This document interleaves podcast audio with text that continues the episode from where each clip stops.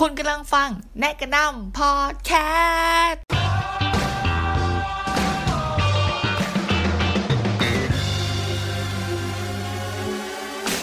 เอาละเอาละ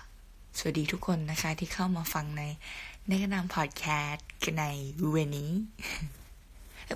ก็อาจจะมีคนสงสัยว่า เอ้ยทำไมถึงเปลี่ยนเสียงตอนแรกอะไม่ให้หรือว่าเราทำไมเป็นเอาล่ะ เอาง่ายๆนะเราอะไปติดอาเธอร์ ดูช่อง YouTube ที่แคสเกมมาแล้วก็ติดคำว่าเอาละมานะ อะ เข้าเรื่องเลยดีกว่านะ EP ห้านะทุกคน ซึ่ง EP ห้าเนี้ยเราไปเจอหนังญี่ปุ่นมาเรื่องหนึ่งชื่อเรื่องว่า The Woodman and the Rain เออ หนังญี่ปุ่นแบบอินดี้ จัดจาดอินดี้จัดจาดเลยจริงๆอันเนี้ย คือเหมือนเคยเห็นแบบแบบเว้ยว่ามีคนบอกว่าดีก็เลยว่าโอเคไปดูก็ได้มันมีใน Netflix ด้วยไง ก็เลยแบบเออไปเปิดดู สรุปใช้เวลาดูนานเหมือนกันนะมันเป็นเพราะเราไม่มีความเข้มแข็งพอแหละ มันมันไม่สามารถบอกได้ว่ามันดีอะไรขนาดนั้น แล้วมันก็ไม่สามารถบอกได้ว่ามันสนุกขนาดนั้น หนังมันอินดี้ใช้คำเนี้ยใช้คำว่าหนังอินดี้เพราะอ่าเดี๋ยวเราเรื่องเราเราเรื่องย่อเดี๋ยวนะ เออ คือเรื่องย่อมก็จะเป็นเกี่ยวกับคุณลุงตัดไม้ตามชื่อเรื่องเลย The Woodman คือเป็นช่างไม้ ถ้าชื่อภาษาไทยชื่อช่างไม้และสายฝนไหมเออ คือตัวช่างไม้อะ อายุเยอะแล้วแหละ ก็มีครอบครัวมีอะไรเงี้ย อยู่บ้านในชนบท อืม ใช้ชีวิตแบบว่าเหมือนคนคนมีอายุ เออที่แบบว่าเหมือนเริ่มหมดอะไรตายอยากกับชีวิตอะแบบว่า เริ่มมีความเครียดในชีวิต แล้วก็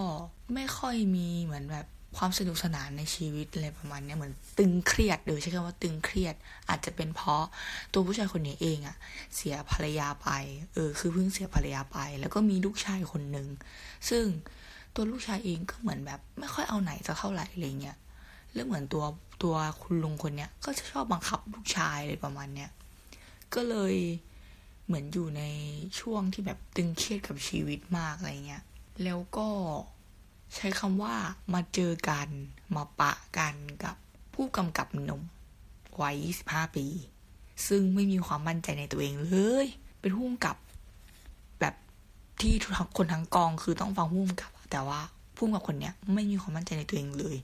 ไม่มั่นใจในผลงานของตัวเอง บทของตัวเอง เป็นคนที่แบบ ขี้อายแล้วก็ทำตัวแบบเหยาะแย่เออ แล้ว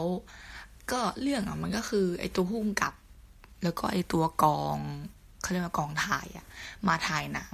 ซอมบี้ที่ชนบทนี่แหละชนบทที่คุณลุงตัดไม้คนนี้คนนี้อยู่อะ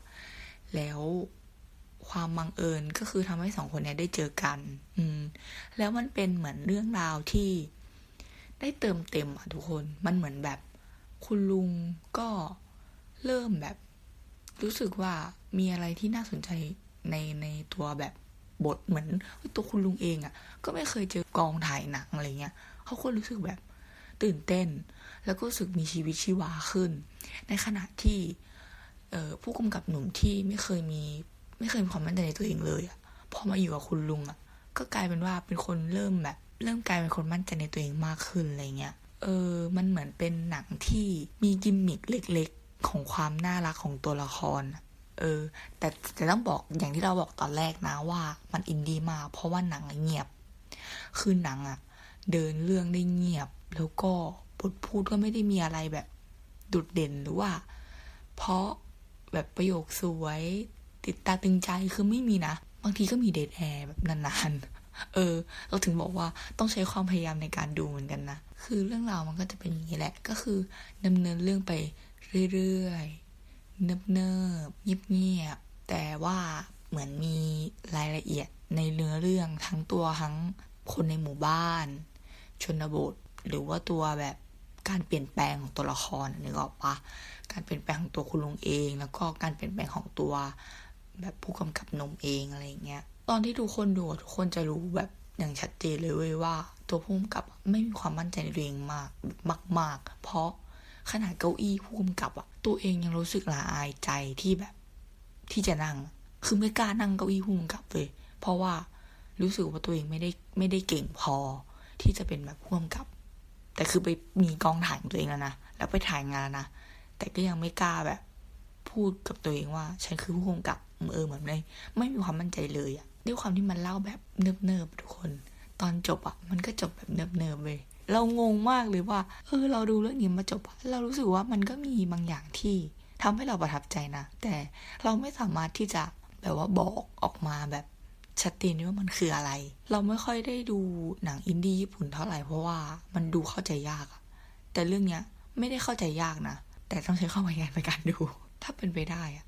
ก็อยากให้ให้ทุกคนลองไปดูนะ แล้วก็เออมาบอกกันก็ได้ว่าได้แบบ ข้อคิดหรือว่าได้อะไรจากหนังเรื่องนี้บ้าง อืมถือว่าเป็นแบบหนังที่น่าสนใจเรื่องหนึ่งเลยแหละ อะสำหรับ EP นี้ก็จบแล้วนะจ้าบายและอย่าลืมกดติดตามตามช่องทางที่คุณได้รับฟัง และถ้าอยากคุยกัน ทวิตมาเลยที่ hashtag นกนามพอดแคสต์